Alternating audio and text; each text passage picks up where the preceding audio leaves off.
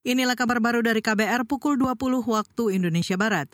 Saya, Aika. Presiden Joko Widodo meminta Kementerian Luar Negeri terus memantau kondisi kontingen Indonesia yang mengikuti Jambore Pramuka Dunia 2023 di Korea Selatan. Acara di bumi perkemahan Provinsi Jeolla Utara, Korea Selatan itu menjadi perhatian dunia lantaran diterjang cuaca panas ekstrim. Akibatnya sejumlah peserta dilarikan ke rumah sakit.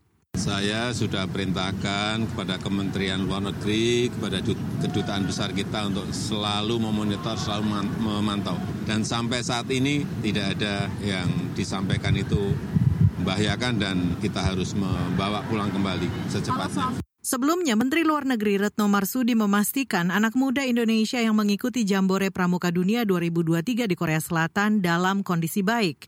Jumlah delegasi Indonesia yang mengikuti kegiatan itu mencapai 1.500 orang.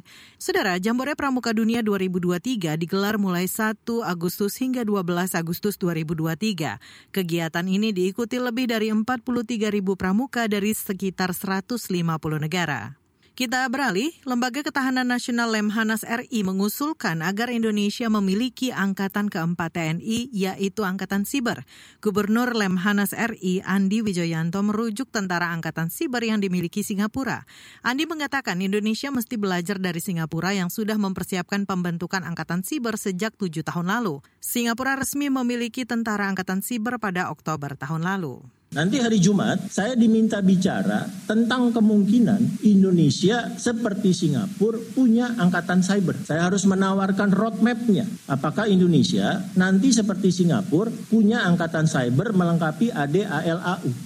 Gubernur Lemhannas RI Andi Widjajanto mengatakan saat ini pembentukan TNI Angkatan Siber masih dalam tahap awal karena beberapa kementerian dan lembaga memiliki unit siber tersendiri. Semisal di Kementerian Pertahanan, TNI, Kepolisian hingga Badan Siber dan Sandi Negara. Andi mengatakan dalam 5 tahun mendatang, Mabes TNI hingga Kementerian Pertahanan bisa meningkatkan satuan siber hingga dipimpin perwira bintang 3. Menurut Andi, TNI bisa menarik warga negara berbakat di dunia digital untuk terlibat dalam pertahanan siber. Ke satu informasi lain, Saudara, Panglima TNI Laksamana Yudo Margono memerintahkan pimpinan Kodam Bukit Barisan memeriksa perwira yang diduga mengintervensi penanganan kasus pidana di kepolisian.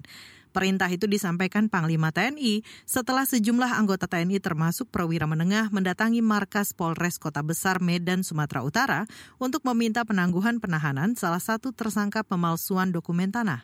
Panglima TNI mengatakan tindakan anggota TNI itu bukan atas nama institusi, baik Pangdam maupun Kodam. Ia memerintahkan Pangdam Bukit Barisan dan Polisi Militer TNI untuk mengusut dan memeriksa anggota TNI itu. Yudo juga menyebut tindakan prajurit TNI menggeruduk Polres sebagai tindakan yang tidak etis. Jika terbukti melanggar aturan, maka TNI akan menindak anggotanya. Kasus ini mendapat sorotan banyak pihak dan dianggap sebagai bentuk intervensi terhadap proses hukum di kepolisian. Inilah kabar baru dari KBR pukul 20 waktu Indonesia Barat. Saya, Aika.